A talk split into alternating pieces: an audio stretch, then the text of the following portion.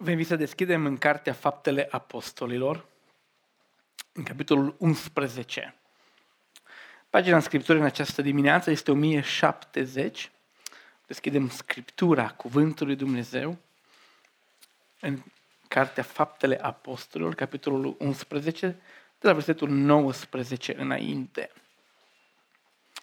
Lăsăm Scripturile să continue să modeleze viața noastră personală și viața noastră de slujire bisericească.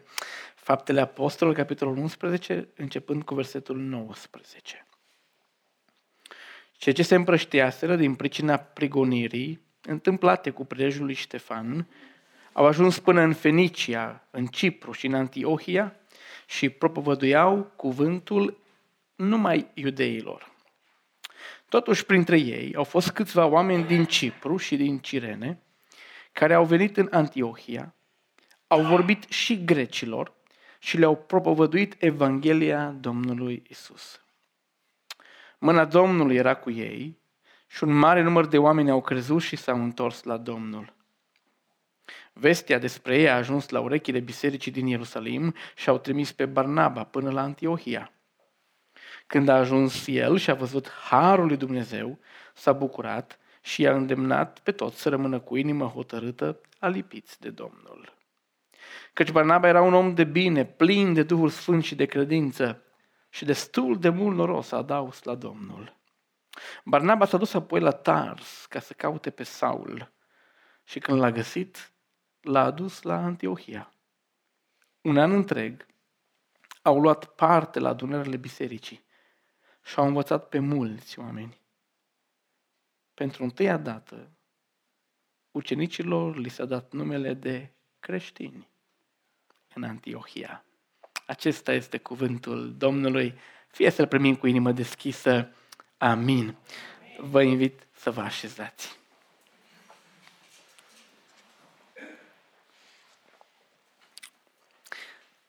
În august 2010, lumea întreagă a auzit, a văzut și timp de vreo două luni de zile a fost conectată la acel accident minier din Chile. Nu știu dacă mai țineți minte că a fost acea mină din statul Chile, peste care s-a prăbușit la intrare tone întregi de rocă, de piatră, și 33 de mineri au rămas la 700 de metri adâncime sub pământ blocați. Au avut hrană pentru maxim 10 zile, doar, doar pentru două persoane.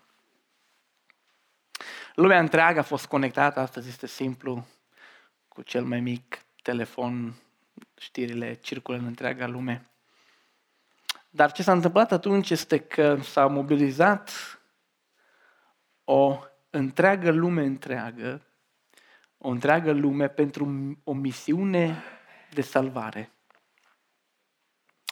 Două luni de zile lumea a fost atentă la această misiune de salvare.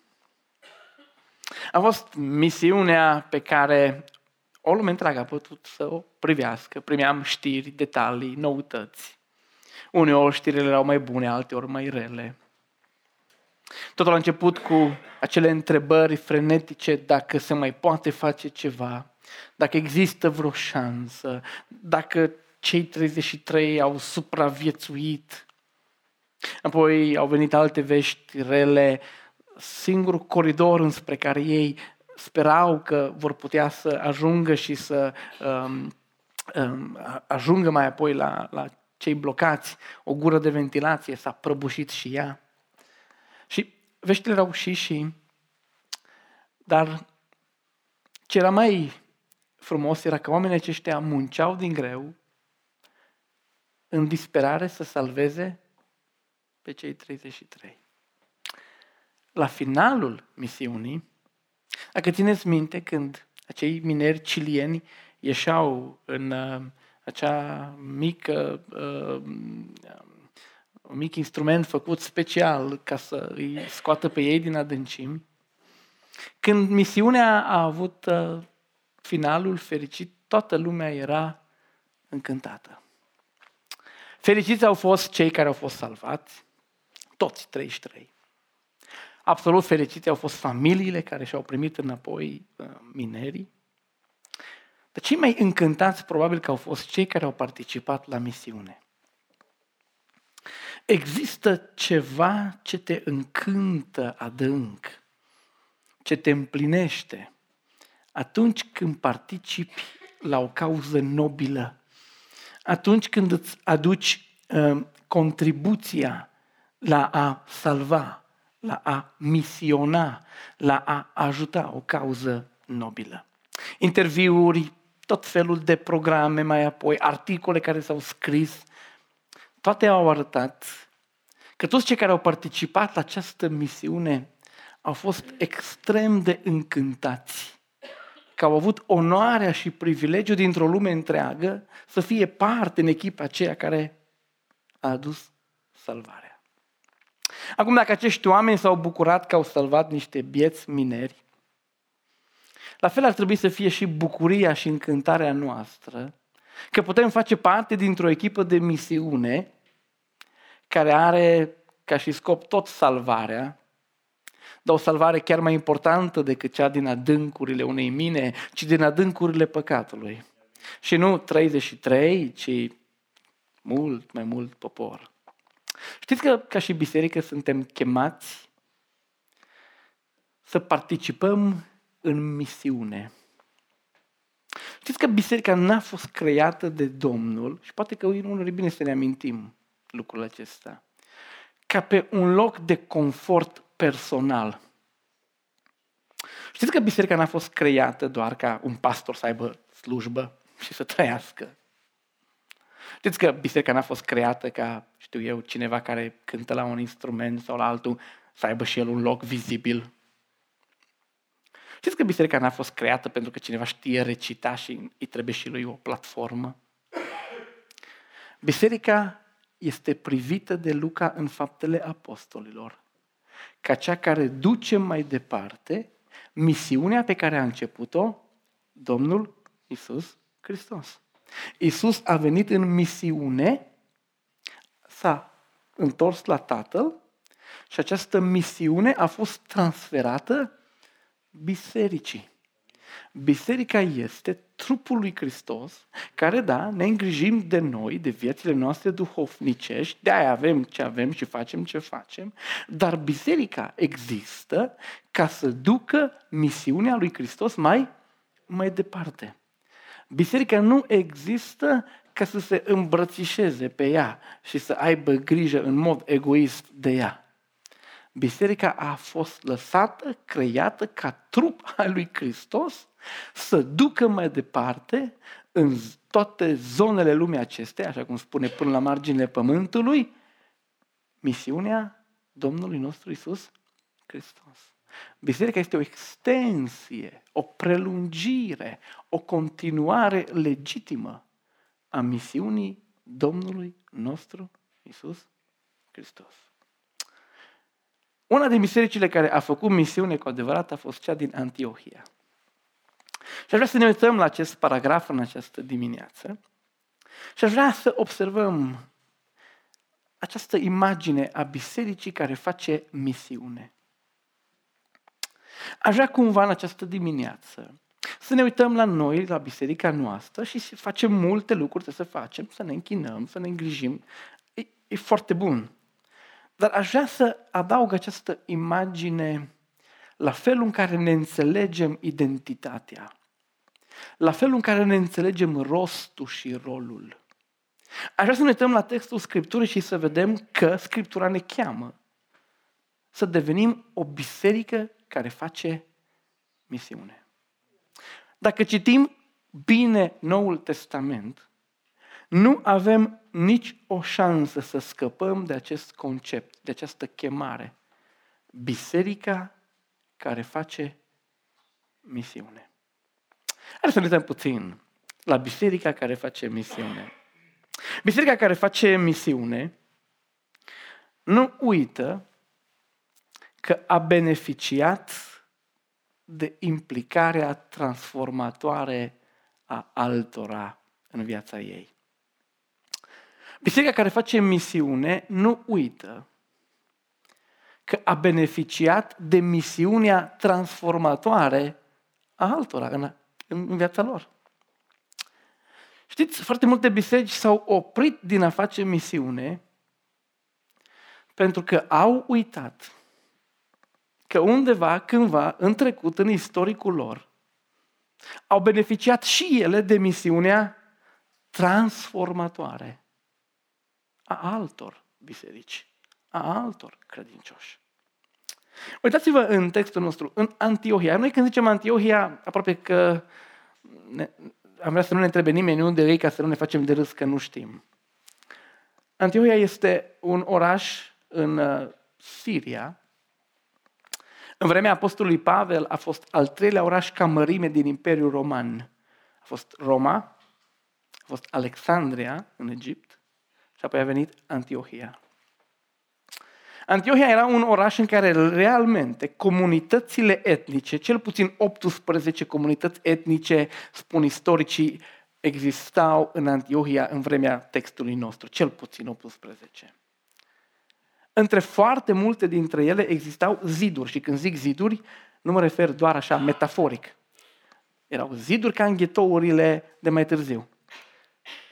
Ca să se separe și ca să indice că nu trăiesc unii cu, cu alții.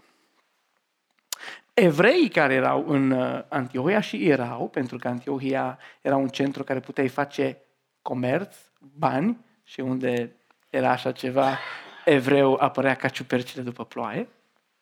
Um, orașul acesta, care avea o comunitate bună evreiască, n-a beneficiat foarte mult de misiune evreiască pentru că evreii țineau tot ce aveau cam pentru, pentru ei foarte greu, ieșeau în afară. Nu numai atât, acest oraș era, nu că doar era înstrăinat și trăia într-o ură rasială uh, serioasă și recunoscută de toată lumea în vremea aceea, într-un conflict dintre acesta etnic continuu, Orașul acesta era extrem de imoral. Existau proverbe care făceau mereu referire la imoralitatea crasă în care trăiau cei din Antiohia. Exista, existau temple în care prostituția era practicată la scară deschisă, oricine, uh, ca act de închinare la tot felul de zeități păgâne. Și de foarte multe ori când cineva vrea să spună că ești stricat rău, îți zicea, tu trăiești ca cei din Antiohia. Era un termen de comparație, arăta cât de jos poți să cazi, zicând, ești ca și cei din Antiohia. În lumea aceasta stricată, pierdută, mai jos de 700 de metri într-o mină de cupru, ci până în hăurile iadului, în orășelul acesta au venit evrei misionari credincioși, dar textul ne spune că ei propovăduiau numai iudeilor. Încă n-au depășit acea barieră rasială, etnică. Încă erau concentrați numai pe ai lor.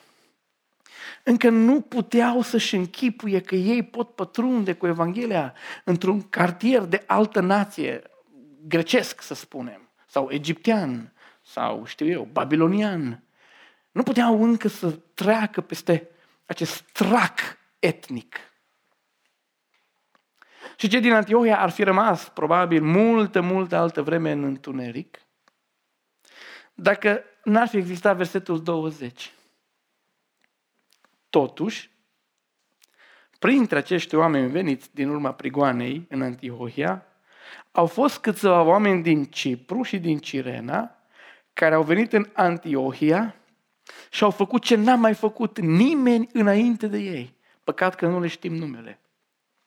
Au trecut peste orice barieră, au trecut peste orice lipsă de precedent, au trecut peste orice critică, au trecut peste orice tradiție în care au fost crescuți și au zis Evanghelia este așa de importantă pentru pierduții aceștia din Antiohia, încât și dacă ne moară iudeii cu pietre, noi o vom spune că continuăm lucrarea lui Isus care ne-a zis să ducem Evanghelia până la marginile pământului și să facem ucenici din toate neamurile. Și oamenii aceștia au trecut, zic încă o dată, peste absolut orice barieră, peste lipsă de model, de precedent, de încurajare, de sprijin.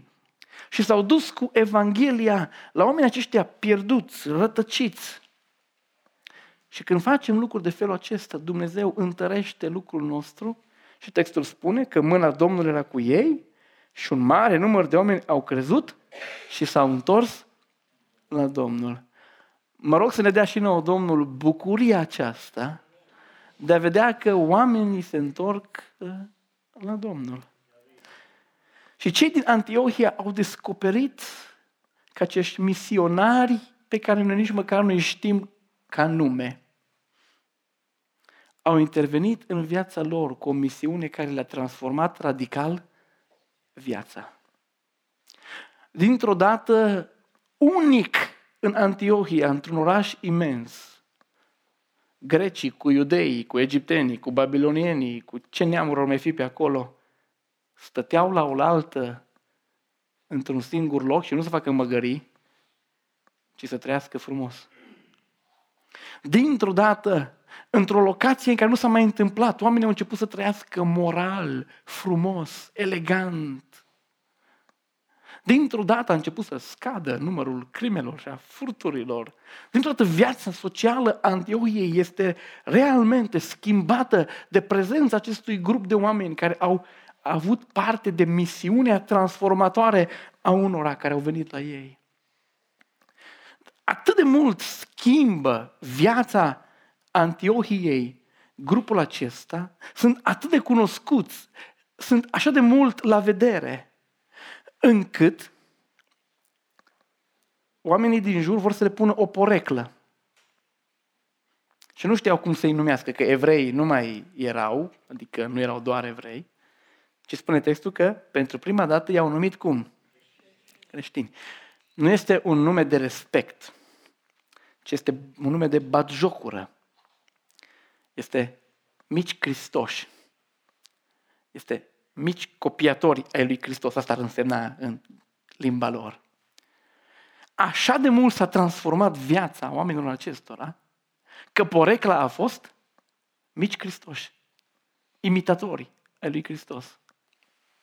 Și când biserica din Antiohia pleacă mai apoi ea în misiune, totul are la bază că n-au uitat niciodată Că la ei au venit niște misionari, au venit mai apoi biserica din Ierusalim, a venit mai apoi Barnaba, a venit mai apoi apostolul Pavel și fiecare a investit în biserica aceasta, a format, un an de zile i-a pregătit teologic, biblic, a instruit viața nouă a oamenilor acestora în Domnul.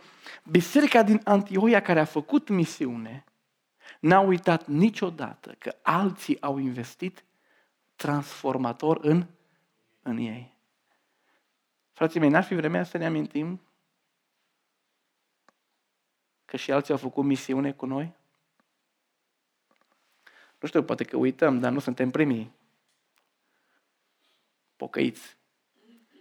Nici în Oradea, nici în Biserica Elim, nici în România.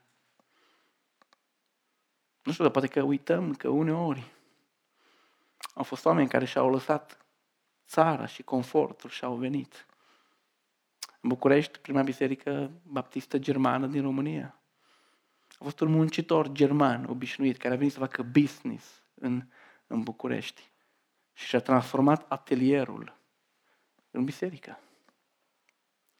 Poate uităm că au fost un om simplu cum uh, a fost Cornea pe meleagurile Bihorului, care a trecut peste barierele etnice. El este Mihali Cornea, era maghiar. Și a trecut peste barierele etnice într-o vreme cumplită. Și s-a dus cu Evanghelia în sate și până în ziua de astăzi, dacă Bihorul, și nu doar Bihorul, au biserici, este pentru că cineva a misionat transformator înainte de, de noi.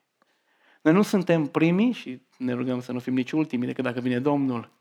Dar altcumva, ar trebui să ne amintim că alții au misionat. Istoria bisericii acestea are parte de misionarii ei. În trecut au fost alți pastori care au slujit, au fost oameni care au venit și au ajutat într-un fel sau în altul. Noi toți știm că istoria are un tre- biserica are un trecut. Unii au misionat, au investit transformator în noi. Ar trebui să facem același lucru cu alții. Biserica care misionează nu uită că alții au misionat transformator cu ei. Antiohia așa a făcut. I-a împrentat și a rămas cu ei această împrentă. Haideți să ne amintim că am beneficiat și noi de misiunea transformatoare, de investiția altora care a schimbat total viața noastră. Și binecuvântăm pe Domnul pentru aceasta. De asta trebuie să devină motivare la misiona și noi. De asemenea, biserica care face misiune, nu doar că își aduce aminte că a beneficiat de implicarea transformatoare a altora, dar biserica care face misiune are nevoie de conducători conduși de Duhul Sfânt. Biserica care face misiune are nevoie de conducători conduși de Duhul Sfânt.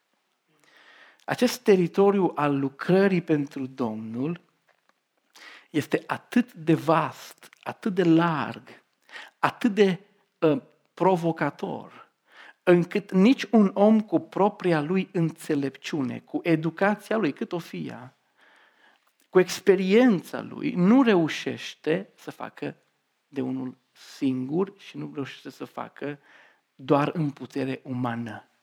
De aceea Luca este foarte atent. Atunci când descrie această biserică care a făcut misiune serioasă, Antiohia a fost centrul de unde s-a dus în misiune um, echipe întregi pentru misionarea păgânilor, a lumii păgâne, a lumii care nu era evreiască. Biserica aceasta din Antiohia a stat la bază, a generat o întreagă lucrare de misiune în zone care evrei n-ar fi ajuns niciodată. Dar acolo au existat oameni conduși nu de încăpățânare, nu de mândrie, nu de aroganță, nu de agendă personală, ci de Duhul Sfânt. Uitați-vă la versetul 24. Luca este atent să ne spună lucrul acesta. Căci Barnaba, pe care cei din Ierusalim l-au trimis, era un om de bine, un om de caracter, un om integru și, cum îl descrie Scriptura, plin de Duhul Sfânt și de, și de credință. Dacă vă întoarceți la capitolul 13, unde se continuă istoria bisericii uh, din Antiohia, veți observa în versetul 1. În biserica din Antiohia erau niște proroci și învățători, Barnaba, Simon numit Niger, sau nigerianul am zice astăzi, Luciu din Cirene, Manaen, care fusese crescut împreună cu cârmitorul Irod și Saul, pe când slujeau Domnului și posteau, Duhul Sfânt a zis, puneți-mi deoparte pe Barnaba și pe Saul pentru lucrarea la care i-am chemat. Din nou, ai imaginea unor oameni pe care Duhul Sfânt îi călăuzește. Când sunt descriși ca și o parte din ei ca și proroci, funcționau în vremea aceea ca și oameni care dădeau direcție poporului. N-aveau ce avem noi astăzi, toată ziua, Noul Testament la noi. De aceea exista această nevoie aparte de comunicare directă, specială, prin Duhul lui Dumnezeu. Și oamenii aceștia erau plini de Duhul și puteau să dea direcție bisericii. Deci se spune despre ei că unii erau dintr-o nație, unii din alta. Între ei erau africani, alții erau evrei, alții erau greci, unii erau din în alta societate aristocrată, de ani se spune că a învățat lângă Irod, că a fost în preajma lui Irod, pentru că înseamnă că a fost din familie aristocrată, a venit dintr-o familie înaltă. Dar oamenii aceștia, ce au avut în comun, n-au venit la oaltă ca să pună expertiza lor, cunoștința lor, deși o aveau și importantă, ci oamenii aceștia sunt caracterizați de faptul că erau conduși de Duhul Sfânt. Când Duhul le spune, puneți-mi deoparte pe Barnaba și pe Saul, este un răspuns la căutarea lor. Oamenii aceia de aia se rugau și posteau, pentru că acum căutau direcție. Înțelegeți? au petrecut un an cu, cu, cu Pavel și au fost educați, au crescut în Domnul. Și acum ziceau, Doamne, noi ce am putea face? Alții au misionat, lumea asta se pierde, Antiohia începe să aibă o biserică, dar lumea asta este atât de pierdută. Tu ai zis să ducem Evanghelia până la marginea pământului, să facem ucenici în toate neamurile. Noi, ăștia de aici, mici, nesemnificativ, ce am putea face? Și 13, 1 și 2 este căutarea acestor lideri duhovnicești, acestor oameni sensibili la glasul Duhului Sfânt. Ce am putea face noi? Noi cum am putea? Domnule, nevoile sunt așa de mari, provocările sunt așa de imense. Nu e așa de simplu pe cum citim noi că a fost. Domnule, ce am putea face? Și observăm că în dependență de Domnul, de Duhul Sfânt, ei primesc soluția. Faceți o echipă misionară, puneți-i deoparte și trimiteți-i să meargă în, în misiune. Biserica care face misiune se lasă călăuzită, urmărește ce vrea Domnul să facă cu biserica aceea. Mă rog Domnului să ne dea și nouă acea sensibilitate la direcția pe care Duhul ne-o arată. Mă rog să nu fim conduși doar de drumuri care duc tot la noi înșine, ci cumva să vedem dincolo de noi.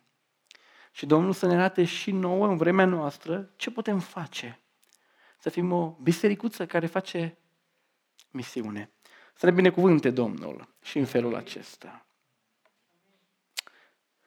Numai că nu e suficient să-ți aduci aminte că alții au misionat. Să știți că nu e de ajuns nici măcar că sunt oameni pe care Domnul îi dăruiește bisericii și care văd în față și pot să arate direcția. Biserica care face misiune este o biserică care îngrijește de misiunea pe care a făcut-o. Este fantastic.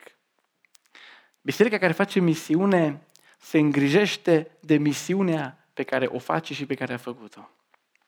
Uitați-vă în text, în versetul 27 din capitolul 11. Biserica din Antiohia, și vă rog să țineți minte că n-au un an de la pocăință, un an, da?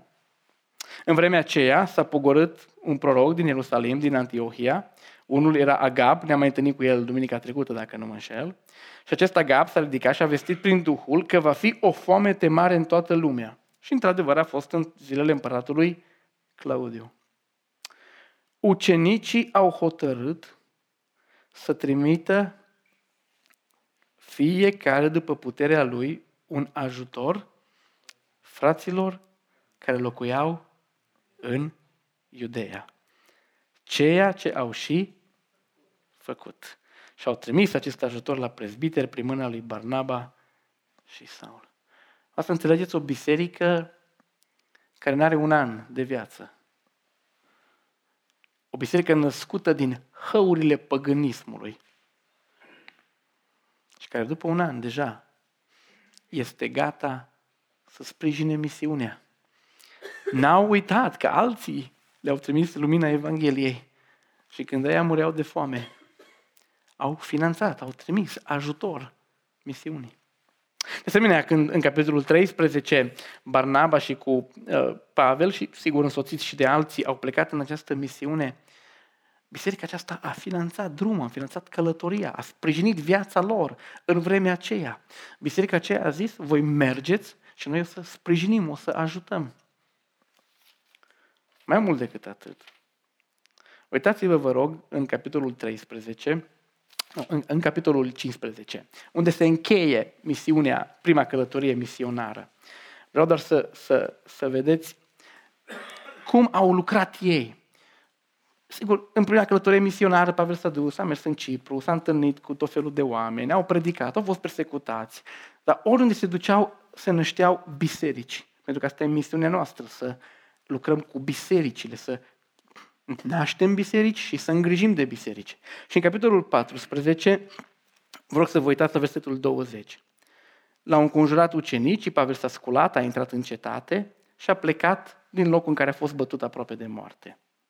versetul 21 în jos. După ce au propovăduit Evanghelia în cetatea aceasta și au făcut mulți ucenici, s-au întors la Listra, la Iconia, la Antiohia. Ce, fă, ce au făcut pe drum? Întărind sufletele ucenicilor.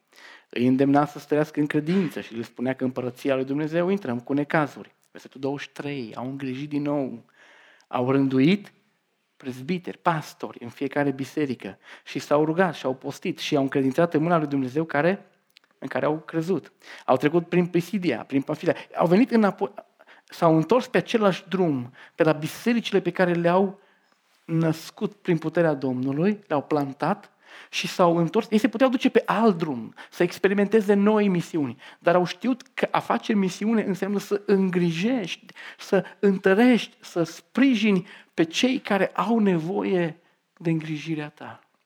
Misiunea nu este întotdeauna doar să deschizi un câmp nou, ci misiunea este să sprijini lucrurile care deja au fost începute. S-au dus, au văzut cum au mers lucrurile. Sunt convins că au corectat aici și acolo. Sunt convins că au încurajat, că au adăugat învățătură. S-au uitat la oamenii pe care Duhul le-a adăugat și au numit în fiecare comunitate presbiteri, pastori, oameni care să îngrijească lucrul lui Dumnezeu.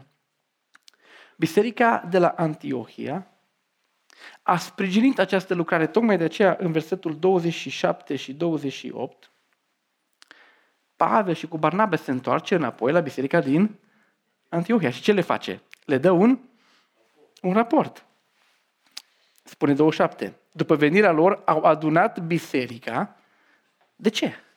Pentru că misiunea lui Pavel și a lui Barnaba n-a fost misiunea lor. Noi suntem misionarii.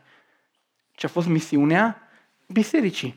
Fiecare a participat cu darul, cu felul lui, dar s-a considerat a fi misiunea bisericii din Antiohia. N-a fost individualism, ci a fost muncă în comunitate. Fiecare s-a exprimat cu darul lui și cu felul lui, dar evident, Barnaba și Saul întotdeauna au considerat că este misiunea bisericii. De aia s-au întors, de aia au istorisit ce făcuse Dumnezeu prin ei și cum Dumnezeu a deschis ușa neamurilor ca să capete credința. Și, pentru că oamenii au fost mulțumiți, au rămas destul de multă vreme acolo cu, cu ucenicii. Înțelegeți? Este misiunea bisericii care a îngrijit de ce a plantat, care a îngrijit de ce a început. Vă întreb câte biserici din județul Bihor nu sunt în lipsă de îngrijire. Mă întreb câte biserici în care ați crescut ca și copii nu sunt leșinate în comă, la aparate susținute mecanic în viață. Ce vă întreb dacă nu ar fi frumos, biblic și sănătos să întindem o mână și să sprijinim în felul în care putem. Pentru că Dumnezeu ne cheamă să fim o biserică care face misiune. Aș vrea dacă Dumnezeu ne îngăduie, nu doar să înflorim noi, am vrea să înflorim și să înflorim și pe alții. Frații mei, o biserică care se preocupă numai de ea însăși este o biserică bolnavă, egoistă. O biserică care în schimb se uită în jur și zice, aici am putea și noi, aici darurile noastre, aici puterea noastră ar putea face față. Aia este o biserică de gen Antiohia, care face misiune. Vreau ca în acest an să continuăm să creștem noi spiritual, că n-ai cum să faci misiune dacă ești bolnav spiritual, împrăști virus și în altă parte. N-ai cum să faci misiune dacă nu ne îngrijim noi de noi și trebuie să facem lucrul acesta. Dar aș vrea să adăugăm această dimensiune frumoasă, fină, pas cu pas. Și să ne rugăm și noi ca Domnul să arate felul în care noi putem să facem misiune. Biserica Elim? O biserică care face misiune. Când zic biserica, nu clădirea asta, ea nu va merge niciodată în misiune. Credincioșii din Elim, credincioși care fac misiune. Să ne ajute Domnul. Amin. Haideți să ne ridicăm și să ne rugăm. Poate că vreți să vă amintiți de cineva care a investit în biserica Elim sau în biserica de unde ați venit și sunteți datori. Misiunea altuia v-a transformat viața. Poate că vreți să cerem ca Duhul Domnului să ne conducă așa cum i-a condus pe ceilalți conducători. Să ne arate nouă ce am putea face noi. Poate că vreți să ne rugăm să ne dea Domnul tărie, curaj, să întărim alte bisericuțe și să fim o biserică misionară. Haideți să ne rugăm.